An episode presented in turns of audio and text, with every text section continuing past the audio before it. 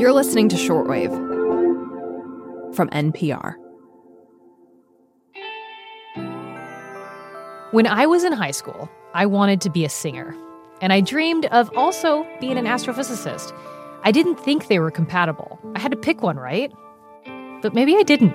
I've loved math ever since I can remember. Like, even when I was little, when I was like four or five, I just always loved doing puzzles, always loved doing like little math workbooks.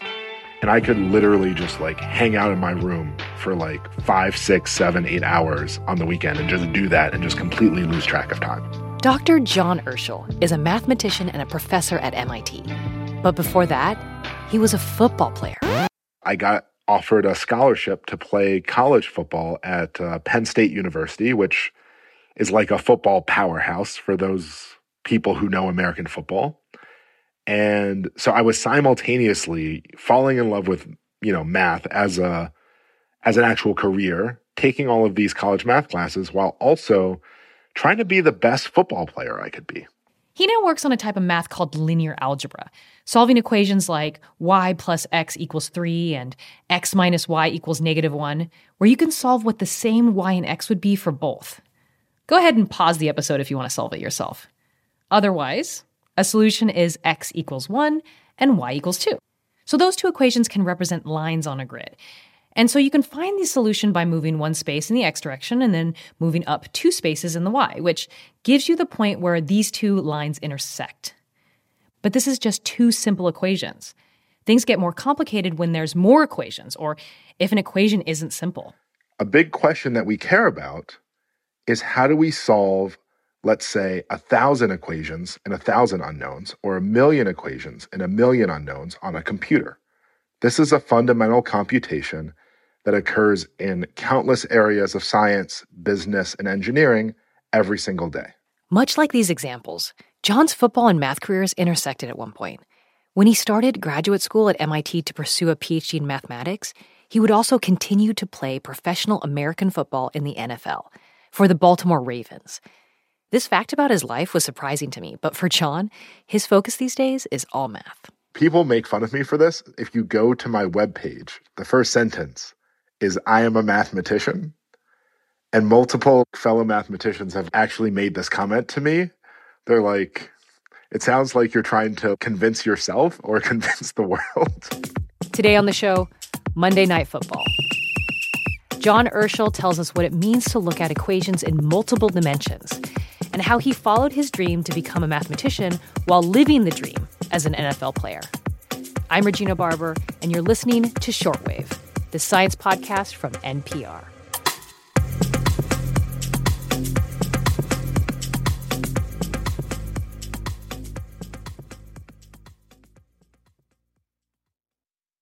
This message comes from Apple Card. You earn up to 3% daily cash on every purchase. That's 3% on products at Apple, 2% on all other Apple Card with Apple Pay purchases, and 1% on anything you buy with your titanium Apple Card or virtual card number. Visit apple.co slash card calculator to see how much you can earn. Apple Card issued by Goldman Sachs Bank USA, Salt Lake City branch. Subject to credit approval. Terms apply.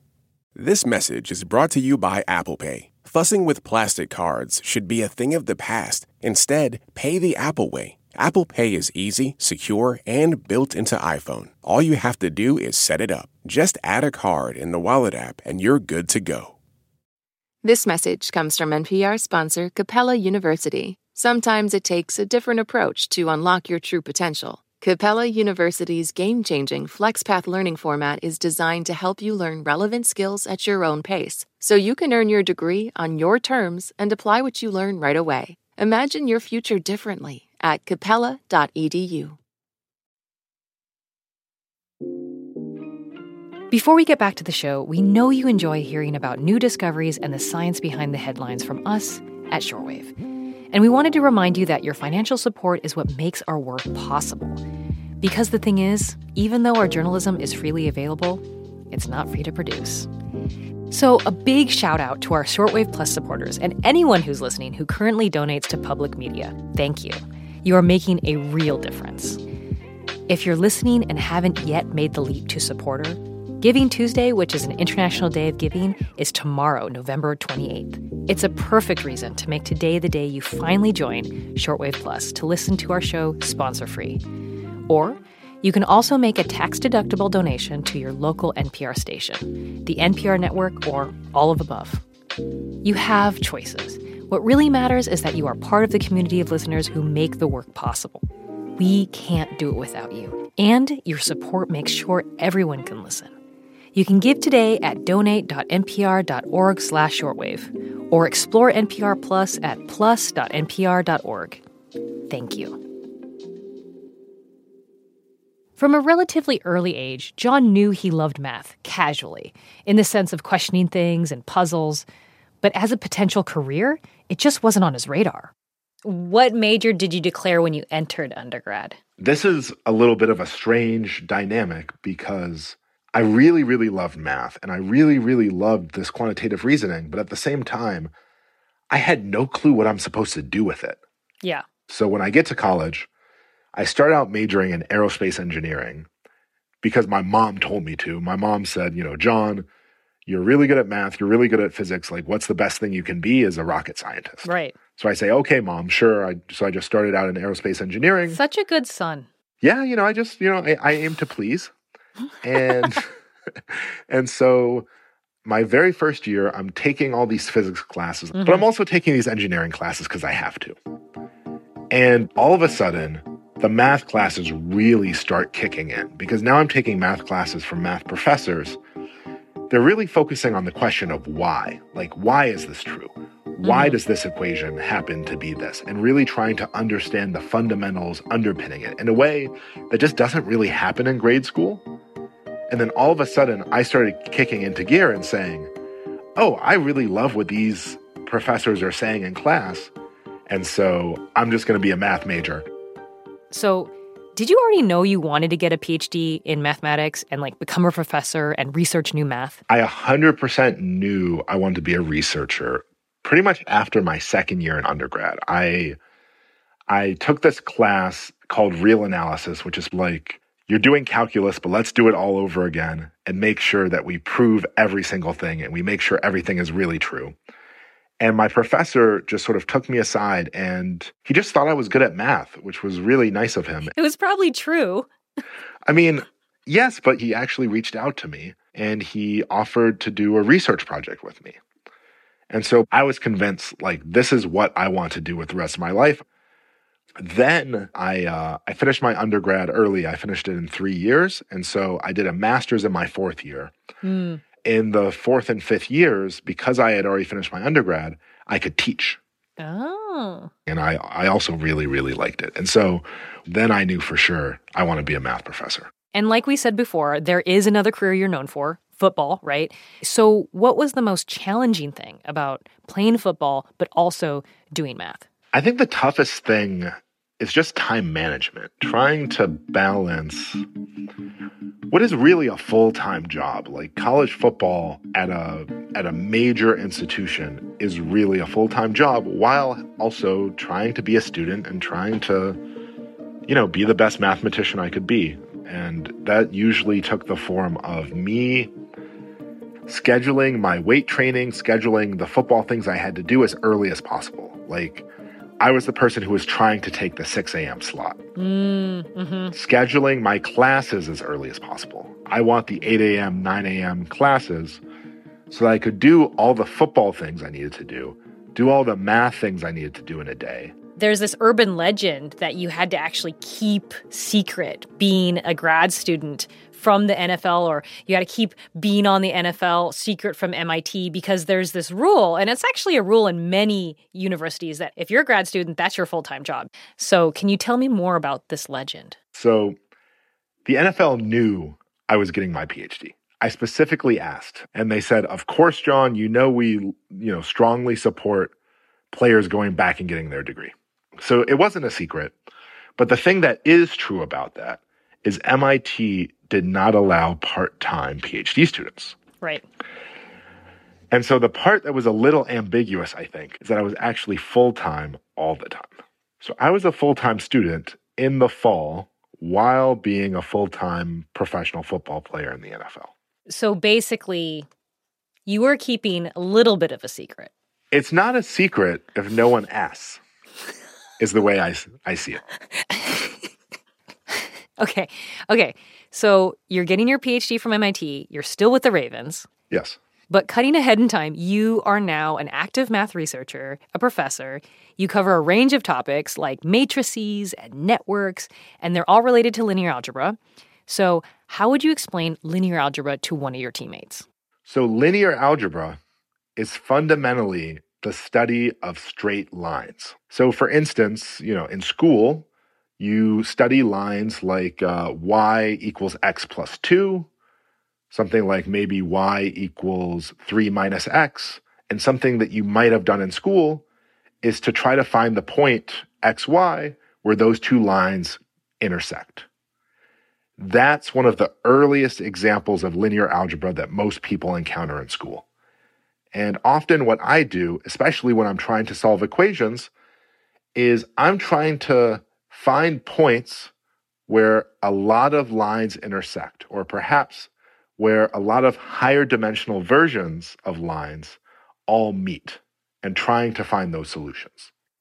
Oh my gosh, I love that answer because it made me think of like mystery, you know, yarn, and you have all the yarns, and like you're trying to connect all the dots in the mystery, and that's what you're doing. Yeah, yeah, that's that's exactly what it is. I mean, when we tell this story of you know we have a million unknowns and a million equations, really what we're doing is we're just hanging out in a million dimensional space, and instead of lines, we have a million things that are pretty much like all but one dimension of the space. Like it's like a higher dimensional version of a line, higher dimensional version of a plane, and we have a million of them.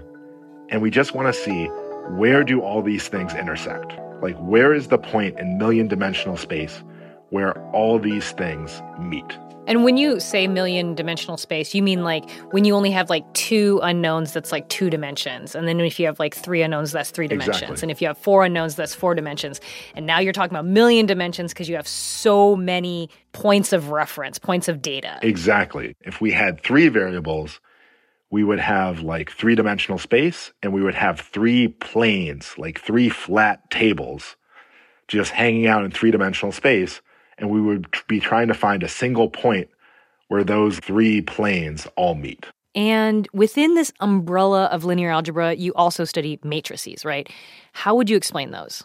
Right. So then matrices are not such a far leap because a matrix really, you can kind of just say it's like an Excel spreadsheet of numbers with rows and columns.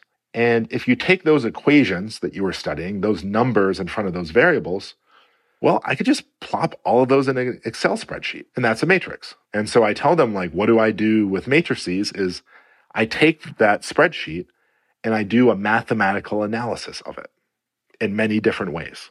Right. You can always try to make things seem mysterious, but I, I do think that is, in many ways, the essence of what I do. And all of this allows you to study things like networks, right? You take data about people, the people they do or do not interact with, right? And turn those interactions into formulas. So, what does that look like? I get all that data in a spreadsheet, and now I do what I claim I do for a living. I analyze properties of that spreadsheet to tell me about the ways in which those people relate to each other. So each person in this network gets a number what sort of functions can I define so that people who are really connected to each other, who have lots of interactions, have numbers that are likely to be close to one another? Mm, okay. And the useful thing there is if you can find a function where you associate each person to a number, and if two people are really closely connected, they're likely to have a similar number, then you can use those numbers to break up your network into pieces and to recognize structure hiding in the network. So that function becomes a predictor. It becomes a predictor, exactly. And it becomes a really good predictor for things that we can actually prove and that we know can be very, very difficult to compute exactly. It almost sounds like magic that you can like write some sort of mathematical function where people are variables and those variables are similar if they actually know each other. and if they're like strongly linked. Yeah, but that's the that's the magic of math. John, thank you so much for talking to me. I had a wonderful time. Yeah, I, I had a lot of fun too. Thanks for thanks for reaching out and thanks for doing this. This episode was produced by running back Rachel Carlson and edited by head coach Rebecca Ramirez. Linebacker Britt Hansen checked the facts, and wide receiver Becky Brown was the audio engineer. Beth Donovan is our general manager, and Anya Grundmann is our team owner. I'm quarterback Regina Barber. Thanks for listening to Shortwave from NPR.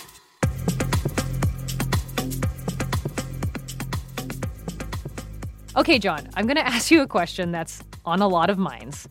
Who do you want to go to the Super Bowl?